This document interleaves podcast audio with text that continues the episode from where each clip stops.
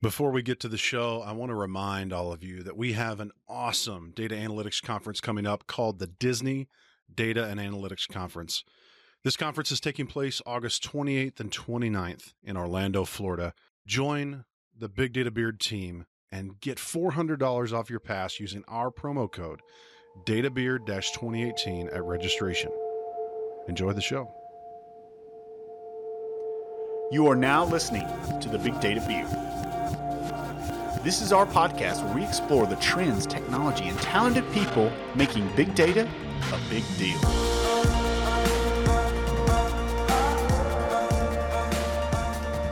This view is not terrible, I'll be honest. Seriously.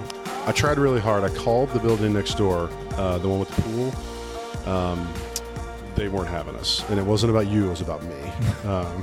Just so we're clear, I tried. Your reputation precedes you. It's not good. That's we'll start there. It's really not good. But it's all I've got, so let's not hurt it too much. Let's talk about Ovie, a startup company based in Chicago, in beautiful Chicago, for those of you joining us on YouTube. And we're here to talk about smarter food storage. Is that right? Did I get it right? Absolutely. No, Smarterware. It's called Smarterware. Smarterware, like yes. Tupperware, but for the modern age. So I'm Ty Thompson, and I'm the one of the co-founders of Ovie Smarterware. And if you have to put a hat on my head of a title, it's CEO. Sweet. I get to write a lot of the checks to people that we have to write checks to and find people that'll bring money in. That's a lot of what I do, with a background in mostly sales and business development. And previously at Contigo, if people are familiar with the those are the awesome, the coffee cups that don't spill, coffee mugs, water bottles, and that's where Dave and I met. So, Dave, who are you? My name is Dave Joseph, co-founder of Ovie, and my background is in industrial design, and my role here is head of product. I guess is what we've landed on. Cool. All right, Stacey. Right. I'll keep it at that. All right. I'm Stacey Thompson. I am a co-founder of Ovie Smarterware. And as titles go, I am the head of brand and marketing. Okay. We kind of joke about titles here, and Ty started it, obviously, joking about titles, because as you can imagine, in any startup, you have to divide all of the work amongst the number of people that are there. So you can't just go by a single title. It's just, guidelines more than anything. For sure. So you trade out hats from time to time. Trade out hats. It's very collaborative. We switch things constantly. Yeah, it's a very fluid process. And there's a fourth co-founder of our team, too. We want to make sure to mention him. So Scott Wilson is fourth co-founder, and we kind of call him like the phantom co-founder because he really is behind the scenes advising us on what we do. He owns a product design company here in the city called Minimal. Oh, very cool. And was former global head of design for Nike, and wow. like just Worked a big IDEO, deal, real big deal in really the design industry and really Excellent. Connected. That's he drives a lot of our connections. All right, so tell me about this. So this is you guys showed me the product earlier, which is really cool, and we'll have some pictures included. But help me understand, why did you decide to build this product, or why did you decide to start a company that's building connected food storage? So the origination of the product came from just a convergence of two things in my life. And people that know me know that I generally have kind of wild ideas and haven't really done anything with those things. And so in a parking garage one day, I saw a string of LED lights, not string, but like all the LED lights that kind of indicate where a parking spot could be. Okay. If you've seen those before. Yeah, it's brilliant. So if it's red, spot's taken, green, spot's available. So from across the garage, you can just quickly identify, hey, I can park there. Yeah. There you go. And so that was super easy, and I loved it a lot. And my brain said, where else could this apply? And we had recently gone through the old fridge clean out and had thrown away a lot of really good food that we intended to eat, but we stuck in our fridge. It got lost in the black hole that is the refrigerator. We never even thought about it again after putting it in there. And those two moments collided. And for me, I thought, could we use a simple LED light to identify, hey, there's food in this fridge that needs to be eaten, and this is how long it's been in there. And that was kind of the beginning of the product idea. Yeah. I kind of shrugged it off as just another silly idea, but speaking to Stacy and then ultimately speaking to Dave, they were like, no, this is a good idea. Maybe we should do something with this. Okay. So you did something with it, and now you've started the company. So why do we need connected food storage? Because candidly, there's a lot of connected devices out there, and it's scary in terms of like the amount of connectedness out there. There's all kinds of security constraints, but there's also just people like experience challenges. Like, do I need everything connected? But food storage seems like one where I go, no, I get that. That makes sense. Like, but what problem is this thing solving? Like, how does somebody, how am I going to get my black hole of a fridge? Which, by the way, glad you said that. I felt like we were the only ones. But how is my life? You're not alone. It's called fridge guilt. Oh, it is? Fridge guilt? It's a thing? Hashtag fridge guilt. Oh, I love that.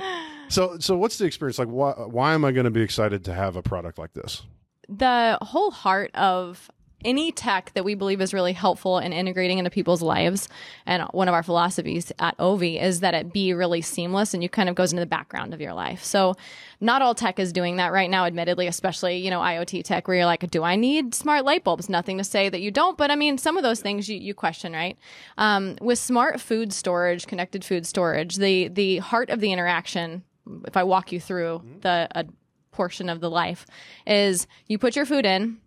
Say you have leftover. I like to use spinach as an example because that is like the thing that always goes into a mushy mess in my produce drawer more than anything. Is I'll cook with it. I'll use it in a salad. I'll put a portion of it. I put a clip on it and I stick it in my drawer right now, and I literally forget about it every single time, and I'm disappointed. With Ovie, it's very, very simple that you're doing the exact same interaction, and if your voice enabled, voice connected, you push a button as you're putting it into your fridge and you say, Alexa, tell Ovie this is spinach. And then she tracks it. And that's literally the only thing that changes in your life in actually recording it or putting it down. And then you go about your day a few days later when you have inevitably forgotten about this and you're at work, you're wondering what you're going to have for dinner, you're wondering what's in your fridge, you open up your Ovie app, you get a notification, or you just open up, you see that it's there, and we're going to offer up suggestions and recipes and also be tracking the amount of time that that's still good for. We're using a database to track that, and we're going to be able to know, hey, it's been there for 3 days. I'm going to send you a notification. It's going to, the light that's on it, Ty noted earlier, a light indicator on the actual tag. It's called Smart Tag. Okay. That turns yellow, and I'm going to see in my digital fridge that it's yellow. So I've got things in the red stage, green stage, and yellow stage at all times in my fridge, and I'm going to be able to know what's in there. Then I get a recipe suggestion for that, cross-referenced with other things in my fridge, and I've got a meal ready to go recipe, and I can order extra ingredients on Instacart, and I'm home, and I've got all the things I need to make dinner.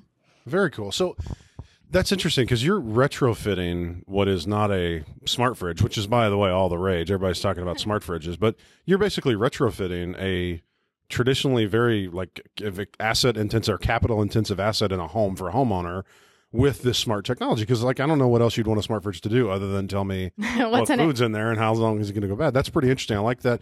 So one thing you talked about was that, and the goal here is to minimize food waste. Right. That seems like to me, and especially in America, that's got to be just an epidemic problem that we are wasting copious amounts of food. It's a huge amount of food. Yeah, I mean, if you look at the entire food chain or food supply chain, it's about 40% of the food in America gets thrown away, which is just ridiculous.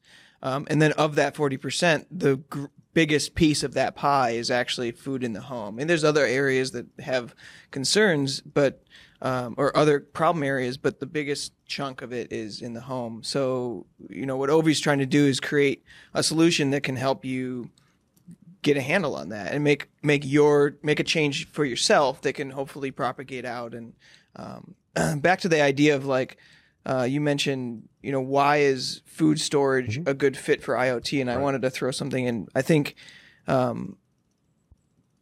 because we all have this problem with it. It's not like a thing that works okay, but let's throw some tech on top of it. Yeah. It's an area that everyone, like from our research, we realized that 67% of our the surveys that we put out, people are saying they do forget about their food. So this isn't some tech for tech's sake. This is a problem that existed in the world that we felt, and then did some research and found that a huge chunk of the population has the same problem.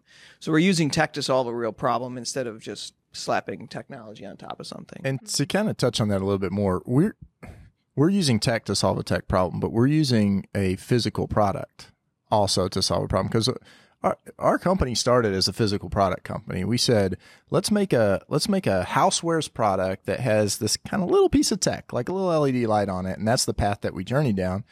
And then we woke up one day and we were like, oh, we're a tech company, because like we found that like integrating tech in the right way was going to be significantly more beneficial to our consumers. But you still need a physical product, because there are a lot of people trying to solve this problem. We're not the first people that woke up and said, man, throwing away all this food's terrible, and also not knowing what's in your fridge is terrible. But what we've envisioned as the right solution is a combination of a digital and a physical product, because in the kitchen, as you know, you're a big cook, you're in the kitchen a lot. It's a very physically engaging environment. You're touching, your cooking devices, you're touching your pots, your pans, your knives, your fridge, you're opening that. You need to meet the consumer where they're at. So mm-hmm. It needs to have a physical solution combined with a digital solution. And I love that you talked about to your point, the fact that my hands are going to be dirty, or I'm juggling lots of things. You talked about voice interaction. That's a really interesting concept, because if I'm, like you said, I'm trying to get stuff done, I'm trying to get it the way, I don't really want to sit there. Like, the alternative to this right now is probably what? Like, get a marker out and write something down, or like not mark it at all and probably have a gooey mess in my vegetable drawer. Like, there's not a good alternative. That, to me, voice interaction seems interesting. So I'm curious, how did you guys end up going down the path of like integrating with Alexa? Because with your demo you showed me, that's the idea, right? Yeah. Right. So when we started, Ty mentioned like kind of the birthplace of the concept, and it was LEDs on food containers, and that was really where we started. And during the design process of understanding how people are going to use it and what the interaction model is going to look like, we walked ourselves down this road. And the way we work is, come upon a problem, find a solution for it, concept other solutions, find the best one, move forward. And that's kind of that process of, like, if you want to know that my spinach is good for this amount of time, we need to know that that's spinach. So you have to input data, right? So we started brainstorming ideas on how to input data, and we knew it had to be a simple solution. And we have some other ways of doing it that we think are better than typical. But the sort of the resulting path of that brought us to the idea of voice. Yeah. And part of the thing that brought us there was that the idea, and seeing the applications built for Alexa and built for Google Home that are really becoming this applications for the interface of your home. Yeah. So we talked about not using your hands while you're using your hands in the kitchen. Yeah. That also means that your hands are busy doing other things, and you're not in a place where you want to take your phone out. Right. Maybe your hands are wet, or they have pasta sauce on them, or just you're busy doing things and your phone's over there, and you want to be able to interact with these digital devices. So voice becomes an obvious thing, and we can see the growth of of that.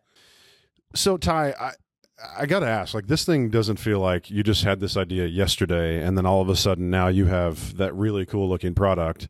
Like, when did this literal light bulb go off in your head that it's like, hey, this is a pretty good idea?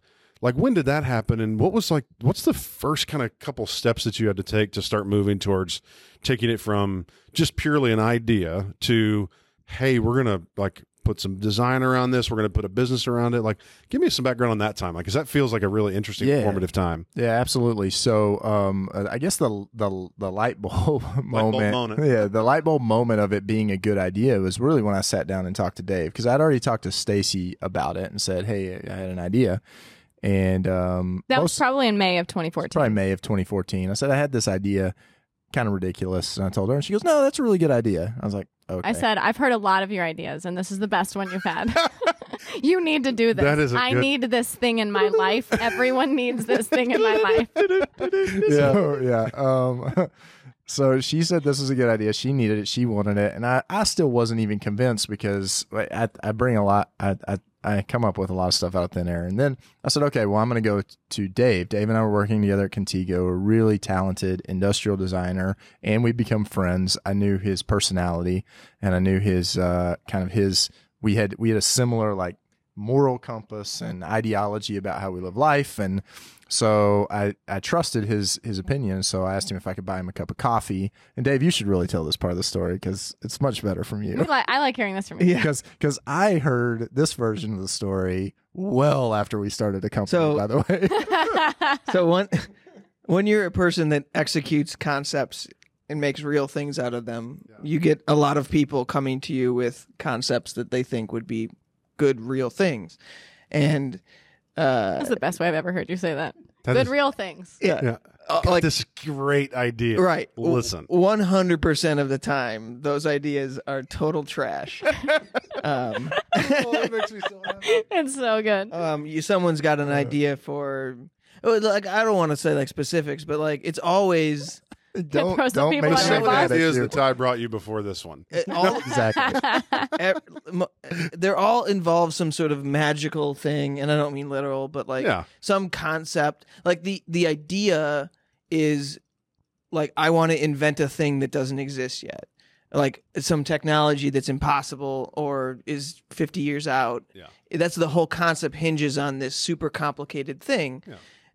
And I like things very simple. I like easy to understand things. I think consumers react well to those ideas.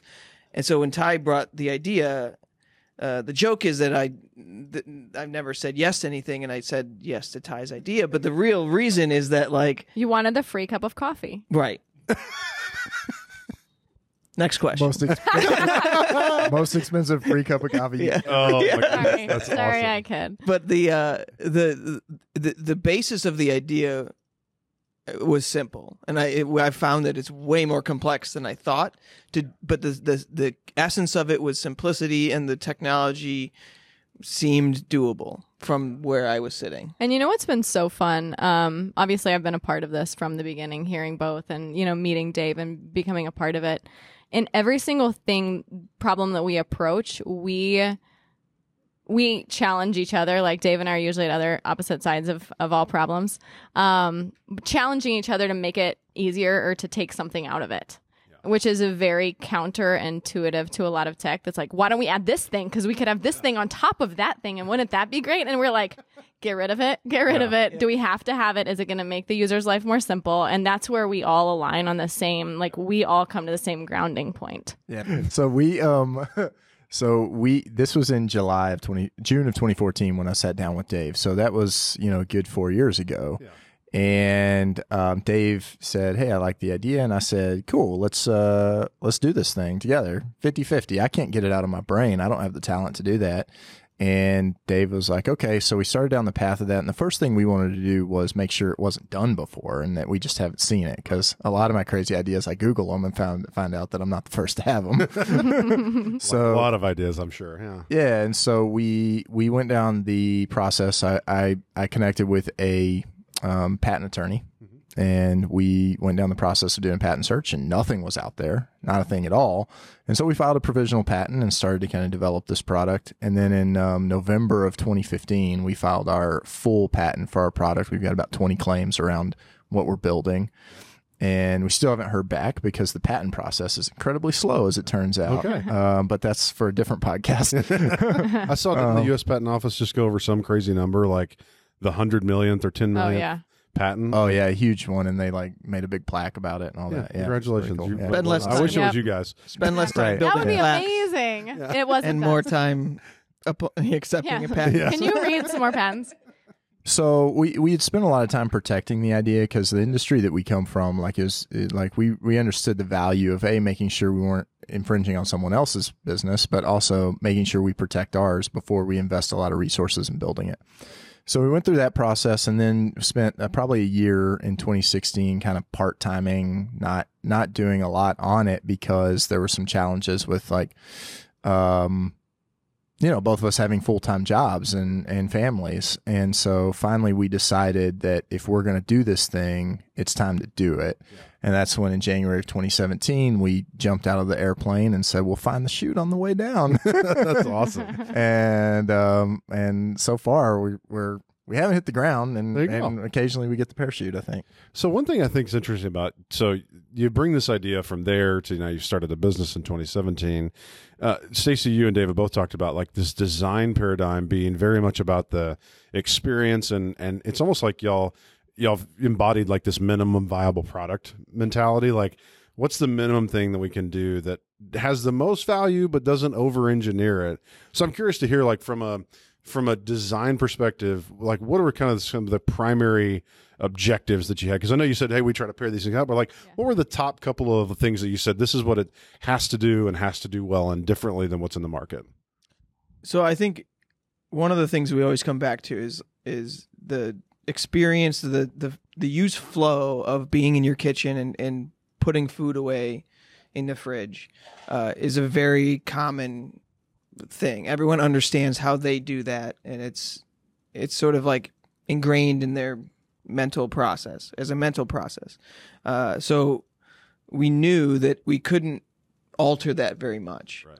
So that was something we kept coming back to: is are we getting in the way of a process that someone already has? And it's like low friction, like right? Like the friction points are such a big point in it, because when we first talked about it, and we hinted at this a bit earlier, right? And we talked about pushing the button and inputting something on your phone, right? Like, we didn't want to, have to pick up your phone, go into the app, and do this. So, like, how do we make it easier? How are we going to make it be a smart notification? And then it was a smart notification. How do we automatically suggest the number of days that it's good for? Are we, instead of making you do it, can we actually source it from somewhere else? Instead of having it, all of the onus be on you, how can we add value in that? So you don't have to, like, type in, like, spinach 3 days? No, because we're going to be pulling from a database, big database, a big data beard database. Hey, we have the IoT beard, too. It's cool. I think we registered that domain on GoDaddy.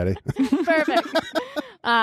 We'll be pulling from a database, but we were originally going to have it just populate into your smart notification, and where you can adjust it if you felt like it was different, because we want you to be in control as the user also. And that's where we kept poking at it and said, how can this be easier? This is still a step beyond what someone is doing right now. And if you want this to truly be helpful and integrated into their home, much like Nest does, like, you're already going to the thermostat to adjust it. Yeah. You're still just doing that unless you've got support for it. Yeah. We want to act like that. And so that's where voice came up for us. That's awesome. So I got to ask, because I saw something on one of your social media feeds that you guys showed up. Y'all were at CES this year, right? Woohoo! What was it like, one, just to be at a show that big, knowing that you're like this startup out of Chicago doing your thing, but two, like, what were the people like? What were they interested in? It was wild. Yeah, it was crazy. It was totally wild. And it seemed like a show about the size of our booth. Like, it seemed like a tiny show. Right. Mostly because we never left. We went in thinking that we'd be able to, like, okay, well, we'll man the booth for a little bit and then you can go over to this. I mean, we're like in Eureka Park, which is like a completely separate building from the main show. Okay. The main show is like 30-minute walk away if you're doing that. Huge, where all the big names are. Yeah. And Eureka Park is huge also. But we thought, we'll be able to, trade out. This isn't going to be a big deal. Yeah. We didn't leave. We barely ate. Like, Dave, Dave and I left the booth for an hour, and we got back, and we were told never do that ever. So it was so insane. Well, thankfully, we had some friends join us out there as well, like putting on some Ovie shirts and talking about Ovie. So we had a lot of help in that, and a lot of things went in our favor. We got an incredible location. We were in the smart home section. We were right on the main aisle. That was really cool. Thank you, Consumer Technology Association, for that placement. There you go. Was amazing. Shout out. But from our perspective, what really went over well for us was we were bringing a unique product to the startup area, and really to the entirety of CES. We're kind of inventing a category here, and no one else was doing it. But not only that, but we were speaking to it in a way that's very accessible to the people coming by. Like, it was simple. It's like, we make smart food storage, and people wanted to hear what that was all about. And we estimate that we spoke to probably 2,500, maybe 3,000 people over the entire course of it. We were featured. I mean, we were actually made it onto the Today Show in their feature, like really? When they were doing a spotlight. I was hoping this was the biggest show you'd been on. Damn. Oh, sorry. Well, they didn't talk about us. They put and Ovie Smarterware up on there. That's and we had people. Cool. Yeah, it was like robots, Peloton, Ovie. And then Whirlpool. And we're like, we're tiny. How did that happen? That's awesome, though. That's very cool. Yeah, because obviously robots are going to take the... It was a rush. And this is the morning of the first day of the show. So we'd set the booth up. We got back to the Airbnb. We're like waking up in the morning and we see this thing on TV. And it's like, okay, this is how it's going to go. This is it. Yeah, and so it was an incredible show for us. What I can say and what might be interesting to your listeners is like it's not as... So we were really focused on like putting a really great demo on. Okay. And we engaged with our partners that were building our demo, and we basically put a tight timeline on them to deliver the demo for us at CES. And what ended up happening, though, is one, if you're demoing anything with Bluetooth at CES, when you pull up your Bluetooth, find a connection. Holy moly. Yeah. Well, there are like 1,000 devices. 10,000 devices. 1,000 devices. I didn't even think about that. Yeah. So that's awesome. But our partners foresaw this being an issue, and we went about trying to, start your Bluetooth device with an A? Yeah. Guess what doesn't work? All of it. None of it works. Yeah. CES secrets. So there's that challenge. And also, like, when you buy the booth, you can buy, like, the low-speed internet version of your booth, or you can buy the high-speed internet version of your booth. You buy the high-speed. Yeah, we bought the high-speed internet version of our booth. But when it came down to it, there's so much connected device, like, traffic. Yeah. That our demos struggled to really ever get off the ground. I don't think we exhibited our demos in the way they were supposed to one time. There were also so many people there all the time that like we thought there'd be a lot more like one-on-one. Let me tell you and walk you through this. Yeah, detail. And you're surrounded, like literally there's 12 people at your booth at all times, and you're talking over each other and reaching for things. There was not a chance. Yeah, you're just talking through the thing over and over again, and people are coming and going, and you've got like 4 or 5 people. You're like holding court constantly. And it's like people come and go. So like doing the demo became sort of got in the way. Yeah. Then we were just holding smart tags as props, and we're like, so this is the thing. And the truth is, like, what we're doing is so simple. That like nobody was like, nah, I need to see your demo to believe what you're doing. This isn't a thing. They got it right away. It was like robots, VR. You press the button, you say what you're tagging, and that's it. We do the rest, and then we walk through what the rest is, which is reminds you of your food before it goes bad, and we give you suggestions on how you can eat that food. And then we help you keep track of it if you need to look into your app and see what you have while you're grocery shopping. So it feels like at CES, though, like that's got to be like a super nerd. Like propellers are spinning. The tech geeks are out there.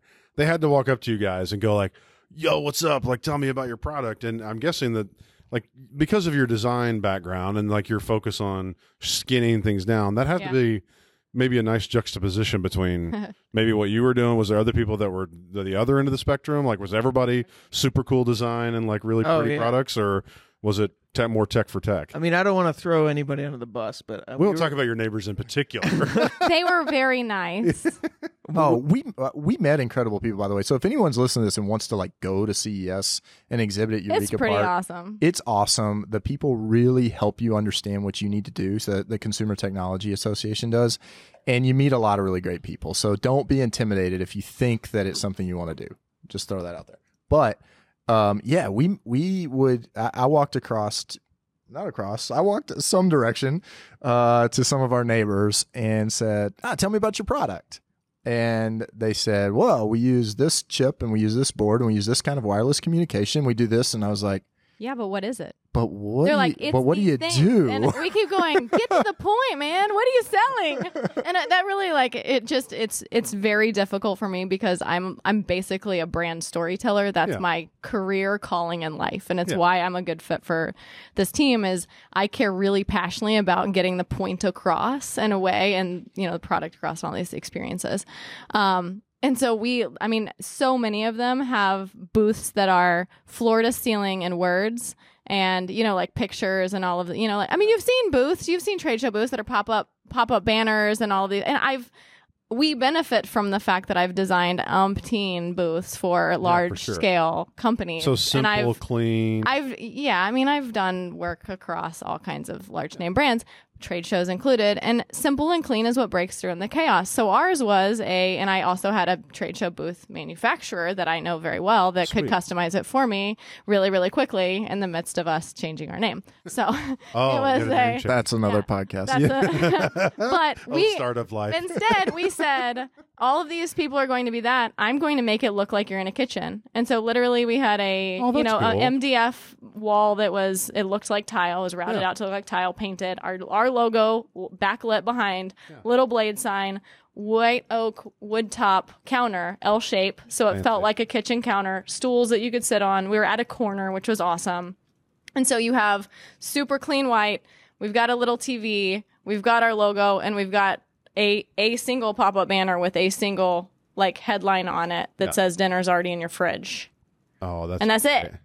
And that, when you put it next to all of the other chaos, had to be a different experience. It just was a completely different experience. But you had to make a lot of the nerds really sad. They're like, "This is so simple. Why didn't I think of this?" No, it wasn't the nerds, man. You know who it was? People were trying to hire us to design their booth. We did. That's true. No, but that's a really startup. That's a funny thing that you say that. There's a lot of large manufacturers who come to this show, and heads of innovation coming to this show. So we spoke to a lot of heads of innovation from Electrolux and Samsung and Whirlpool and Tupperware and every big brand, all of the large brands, and I can't tell you how many times we'd get, "Oh my gosh, really?" Well, like, you just kind of got like this, like, it's hard to do it on a podcast. It's hard, like, it's like, this is so simple on a podcast. But there was a look, and I'm gonna do the look, and it was, do it right here. It was, my boss is going to kill me for not thinking of this. It goes back to what I said before, which is that I think the simplicity of it is that you're retrofitting something that's already really expensive. And how often do people replace refrigerators in their house? Not exactly. It's very minimal, right? You don't do that very often. And think about this. Like, think about what your iPhone looked like 4 years ago. It looked the same. No, smaller. Okay, six years ago. Okay, smaller, not as small. But you know, like when you see somebody that's got like an iPhone 5 or something like that, you're like, oh, I forget what it looks like. It slows down. Right. Apps don't function the same way. Like, the world's upgrading. I forget what it looks like. Yeah. But I agree. I like where your head's at though. Like, better. You get it. But this is something that doesn't have that cycle because you can do. Because the barrier to entry, the cost of entry is lower. The feeling of like a $4,000 fridge that feels like it's 4 years old. Ooh, and the updated software that's coming out for it is no longer working anymore. Yeah. And then you're like, what do I have to buy a whole new fridge? This is ridiculous. Because the software update. I had a buddy that he complained for like 2 days about his mouse not getting supported by Logitech anymore. It was so sad. Yeah. So I like this concept. Yeah, exactly. So a $4,000 fridge, that blows my mind. So I'm curious. So you've gone through the process now. You have a product. You launched a successful Kickstarter program that raised money. Yep. Super cool. What does the next year for Ovie look like? What are the next things that y'all are working towards? And what's the launch like? When are people buying this thing? Yeah. So our goal is to ship product to customers in February of 2019. Sweet. Okay. And that's what we've promised in our Kickstarter campaign. Promised. People understand that we can run into challenges along the way, but that's our goal. Okay. And so what we're doing over the next few months is we're wrapping up our production board. Mm-hmm. So the prototype that we have has about 85% there. We need to kind of finalize the chipsets that we're using, finalize the architecture of that board, and we need to obviously then finalize the mechanical engineering for that and purchase tooling and get into pre-production. Okay. We're going to get into a beta testing program soon after that, sometime in the fall. Once we know that the product is working the way we want it to, and we're kind of through debug and all that, we should start our full production cycle late this year, late fall or early winter. Very cool. Of this year. And then we begin shipping product to customers. And that's our goal right now. That's everything that we're focused on is doing that.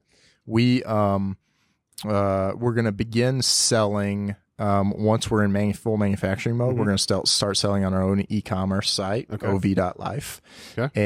And then from there, we want to scale as quickly as possible, because what we really want to do once we're sure we're delivering product of quality that consumers expect, and that it's also delivering the benefit that mm-hmm. we promised to consumers. Right. Once we're doing that, we want to get this in the hands of as many customers as possible, as quickly as possible, because when you talk about reducing food waste, which we talk about a lot of times in like little f, little w food waste, like personal food waste. Throwing away lasagna at my house that I wanted to eat. Right. And then capital F, capital W food waste, which is this global problem, right. which is this huge epidemic in America that a lot of people are finally starting to talk about and pay attention to. Right. And the world. And, in order to really start impacting this, we really need to be in as many homes as possible, as quickly as possible. Very cool. So we want to do that, but we want to make sure that our product is delivering on the promises before we get there. And that's our sole focus right now. So we're going to have some pictures, but the product is pretty slick because it's the smart tag, which is really nice looking. And then you've got, what are the other form factors that this thing takes in terms of what can people buy? So we have with the smart tag, like you said, and then there's 3 accessories. Okay. The primary accessory is, well, we actually go back and forth on what you might call the primary, but yeah. right now... That's why I looked at you like, what are you going to do right now, Dave? This is this is in the design meeting. Yeah. Let's go. This is great. Welcome. I just had this idea yesterday. Sketch it for you. The primary accessory is what we're calling right now the universal connector, which is like the worst name for anything ever. We called it Connect. Just Connect. Ovie Connect is what the name of it is. Uh-huh. Yeah, so it is a universal connector. So it's called Connect. I love seeing this. This is fun. This is how designers and brand folk working together. When you have this, designers on designer. I'm actually sitting in the best possible spot. Yeah. So this is exactly where I want. So universal connector. So what this accessory does is it lets you put a smart tag on your existing containers.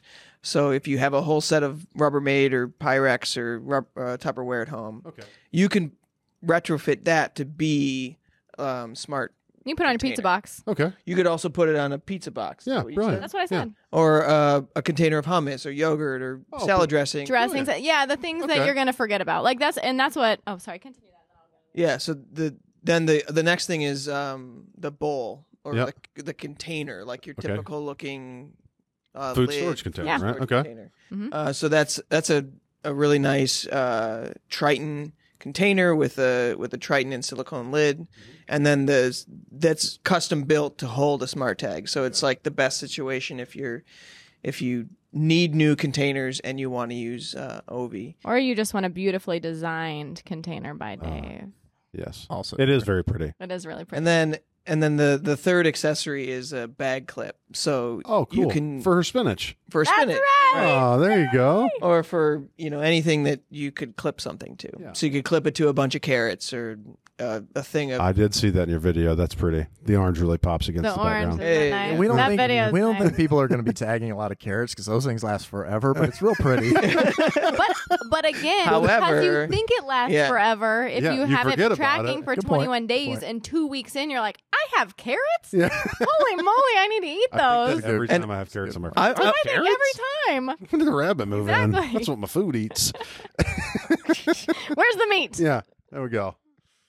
So that's awesome. Those are the accessories that go with them. And then you get the smart tags with it. Okay, cool. Right. So can people still get in on buying this thing? Because I know the Kickstarter's over, but is there going to be a chance for people between... You said when you get into production, you're going to have a ordering site, but is there still like an early access program? Pre-order. We've got a pre-order store. Okay. Yeah, we've got a pre-order store, and it's you can get to it pretty easily. There's a couple ways, but if you just go to ov.life and you click on pre-order, that'll take you to our pre-order store. We'll put some links in the show notes. That'll be perfect. Yeah. Yeah. And the pre-order is we're still offering discounts as if not quite the same as on Kickstarter, but we're still offering discounts on that. Very cool. Well, guys, this has been super fun to talk about. I love hearing from a team of folks that came from normal real jobs and then started this had this crazy idea that I like. It's fun that a light bulb moment literally happened, and you brought together a team of folks that had great experience. You built some partnerships in the marketplace or in the ecosystem to bring this thing to market, and I think it's cool. I think the implications are interesting. I can't wait to see what happens. Like you said, with my iPhone, I want to see what happens 24, 36 months from now, because my mind just starts going about the use cases for this thing. So, oh man, it's going to be so exciting. It was so fun to have you guys on. Now, I do want to shift gears here. You all should definitely check out Strata Data Conference, happening September 11th through 13th in New York City. At this conference, you'll learn how data is driving innovation and transforming businesses. You'll hear from top minds in technology and leading companies like Airbnb, Google, WeWork, and Uber. You'll also network with thousands at the largest gathering of technologists and business leaders working with data. Save 20% with our passcode, PCBeard, at checkout. A lot from our guests about big data, but now it's time to get a bit personal in a segment we like to call Rapid Fire. This is like a Rorschach test. Right. Yeah, it is. Like, yeah, it's exactly like a Rorschach test. It's a word Rorschach test. Yeah, I was going to say, so I put, if we were putting money down, it's this guy who's going to have the biggest problem. Yeah. Yeah. That's awesome. His spirit animal is a raven. Oh. That's very Poe of you. Yeah. That's awesome. Okay. So in the theme of, IoT, AI, that world, what year will Skynet go online? Dave? 2021. 2021. Ty? 2035. 2035. Stacey? Never. Never? Oh, I like that. You are the exact opposite of Elon Musk. That's such an optimist. All right. So if you could recommend a book for us to read or listen to on Audible, what would it be? Stacey? Shoe Dog.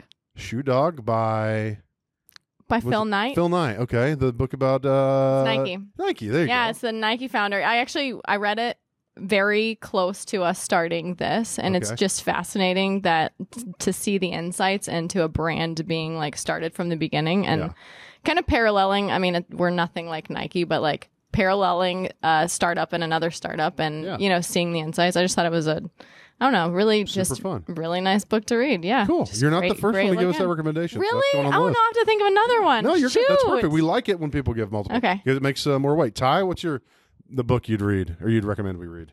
All right. So unfortunately, I don't get to read as much as I would like these days. So I've got to go back into the past a little bit. But I read a book right when we started this business called The Power of Habit. And you may have heard this one mentioned on here before too.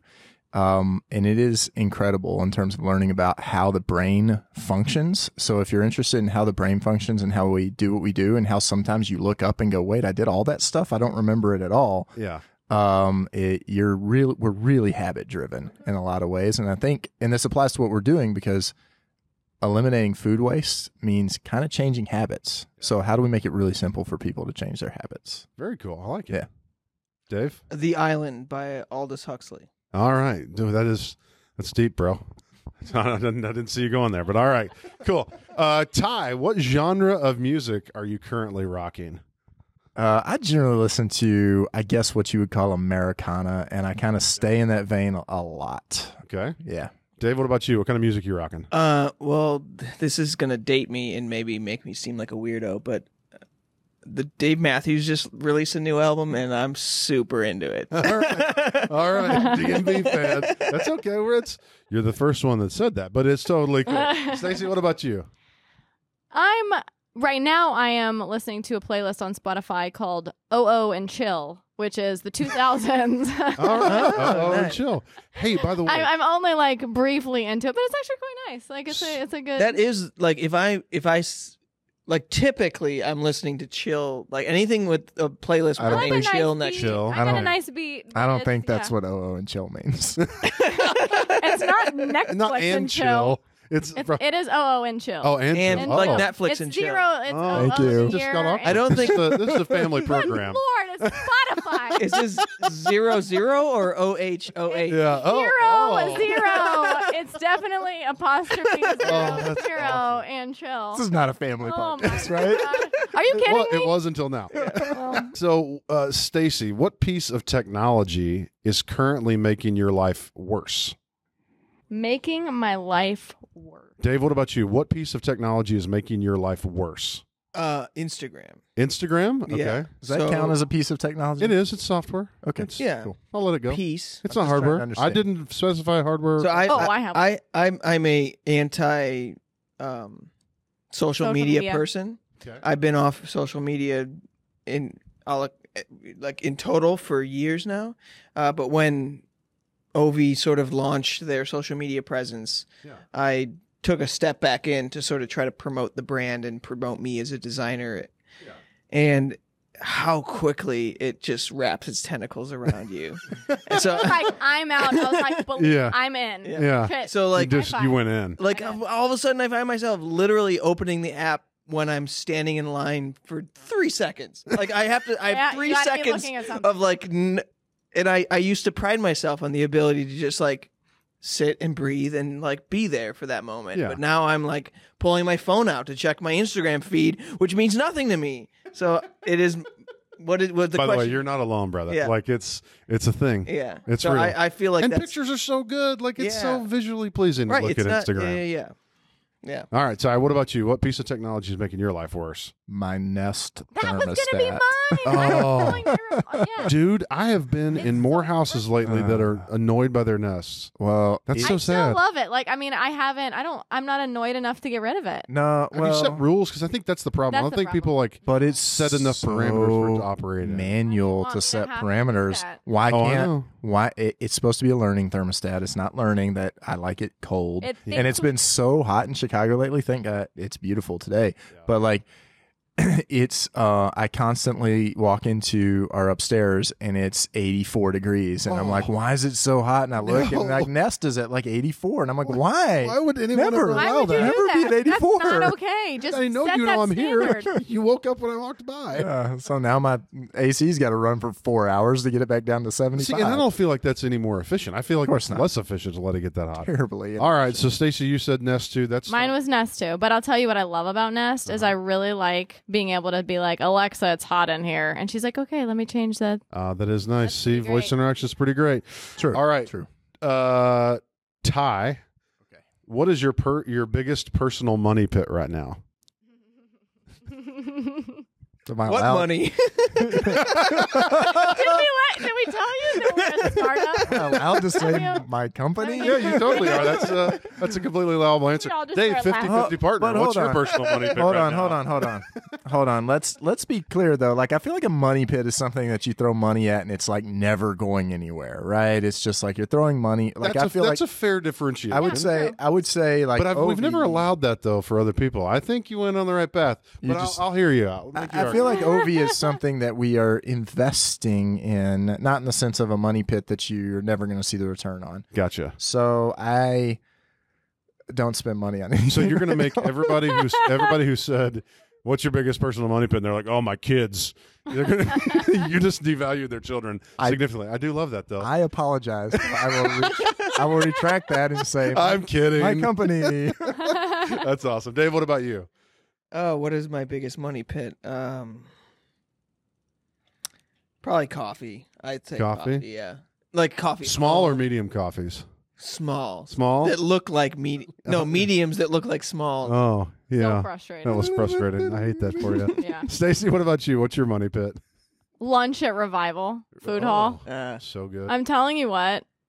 It's in the building that I'm in all the time, and nice. All of the food is amazing, and it's all you can't get out of there for less than $12. And I'm always in a hurry, and I'm like, well, I'm just gonna eat this. Yeah, yeah. All right, food. I like it. Stacey, are you going anywhere really interesting soon? Back to the money pit thing. Noted. I have no trips in the future right now except for CES in January. We'll be at CES in January. Excellent. Hey, let me. Can I jump in here? You can. Go, Ty. Get it. So I don't know if you call this interesting, but my hometown of Brady, Texas, does the World Championship Barbecue Goat Cook-Off every Labor Day weekend, and it's highly probable that we will be there for that. World Championship Barbecue Goat Cook-Off. It's not a goat rodeo. Oh, no. It's a goat cook-off. Cook them and eat them. The rodeo is before the cook-off. There is a rodeo involved, though, right? There is. I think there's a queen of the championship or something. So there's literally, this is like the world's best goat cooks. Yeah, and it's official too, because someone else that cook. Yeah, that's amazing. If you get a T-shirt, it's got a goat cooking a man. So it is. Oh, win the T-shirt contest. I understand now. So you're going to eat some. What's the best goat dish you've ever had? I got to understand what this is. So there's two ways to make cabrito. There's two ways to make it. Okay. You either make it good or you make it really, really bad. Oh, goat not done properly is terrible. Oh, really? Okay. So really, it's just you can make goat just like pulled pork or whatever, anything like that. I guess it's delicious and tasty. And so Brady, Texas, interesting place. Dave, what about you? I have no travel plans at any time in the future. That's excellent. Can I give you another one? You can. Where are you going? Interesting. We actually, we have a group of friends that comes over on Tuesday nights. Okay. We call family dinner night. Very cool. Where there's 20-ish of our closest friends come over every week. Okay. And a couple of years ago, we started family dinner night trips. Okay. And we went to Finland 2 years ago and met we had some friends that we met here in Chicago who were from Finland. They were heading up the U.S. office of their company, and then they moved back and they invited us all back. So 17 of us went there. So now we're planning next summer is going to be a trip to Canada. Okay. With 20 of our closest friends. Wow. Which is always a big undertaking. So we go for a couple of weeks and we kind of tour the country. And so we're in the midst of starting planning this fall. And so, yeah, it's not in the immediate future, but you're trying to wrangle that many people. Oh. It's pretty great. It sounds great and simultaneously nerve-wracking to be and Dave wasn't entirely honest, because it's not going to be very long before he's in China talking to manufacturers about our product. That's right. I don't count that. He doesn't even think that's exciting. Interesting. What was the question? Yeah, interesting. That's totally fair. No, that will be actually really interesting. Ooh, I forgot we could go to we've got Croatia on the agenda too. Oh, yeah. So it's technically unplanned at the moment. Interesting. It started out really uninteresting. Did you call it minteresting? Because I think that's a pretty good one. Did I? If I did, I meant to, because I just coined that phrase. That was really good. Trademark. All right. So last question. Ty, what show are you currently binging right now? So I just binged Cobra Kai on YouTube. YouTube Premium. What is Cobra Kai? That's also a little bit of a money pit too. YouTube. I signed up for the free YouTube Premium. I need to cancel that so I can watch Cobra Kai. Cobra Kai is now in present day. Okay. Karate Kid. Johnny Lawrence has reopened the Cobra Kai dojo, and Daniel-san is not too pleased with this whatsoever. And I'm kind of mocking a little bit in that, but honestly, incredible show. Great acting, great characters, great story. And it's a YouTube original, and I'm super impressed and can't wait for season 2. All right. Dave, what about you? What show are you binging on? So there's a show on Netflix called, I think it started on PBS, but it was picked up by Netflix. It's called Somebody Feed Phil. Okay. It's a food show, and it follows the creator of Everybody Loves Raymond. Okay. Which his name is Phil Raymond? I don't know. Somehow I don't think that's right. It's not Raymond. I forget his last name, but he goes around to different countries and eats the food and meets people. And my wife loves to make fun of me for how much I love this show, but it's got a great jingle and it has a great. The guy's hilarious, and he's super awkward and dad-like, and it's one of those comfortable shows. All right, identify with dad-like. Stacey, what show are you binging on? I'm a couple of episodes behind. Okay. But Westworld. Oh, yes. My God. Please don't talk about it. So good. I know. I'm spoiler alert. Far behind. So won't talk about it. I just finished season 2, episode 3 yesterday. So it's pretty great. All right, folks. Great. So this was super fun. Ovie coming out next year. Super cool, smart connected food storage product. Where can we find you on social media to keep up with all the latest and greatest with what's going on with Ovie? You can follow us at Fridge Smarter. Ooh, I like that. Because we make every fridge smarter. That's cool. Oh. At Fridge Smarter on Instagram okay. and Twitter and Facebook. All of them. All right. All of them. Yep. Well, thank you guys so much. This was super fun. It was so fun to be in Chicago with this brilliant view. Sorry for you listeners. You can't see it, but it's awesome. And the conversation I thought was super fun. I hope you guys have great success. And I can't wait to get my Ovie products next year. Thank you, yeah. Corey. We appreciate it. Thank you. You're listening to the Big Data Beard podcast.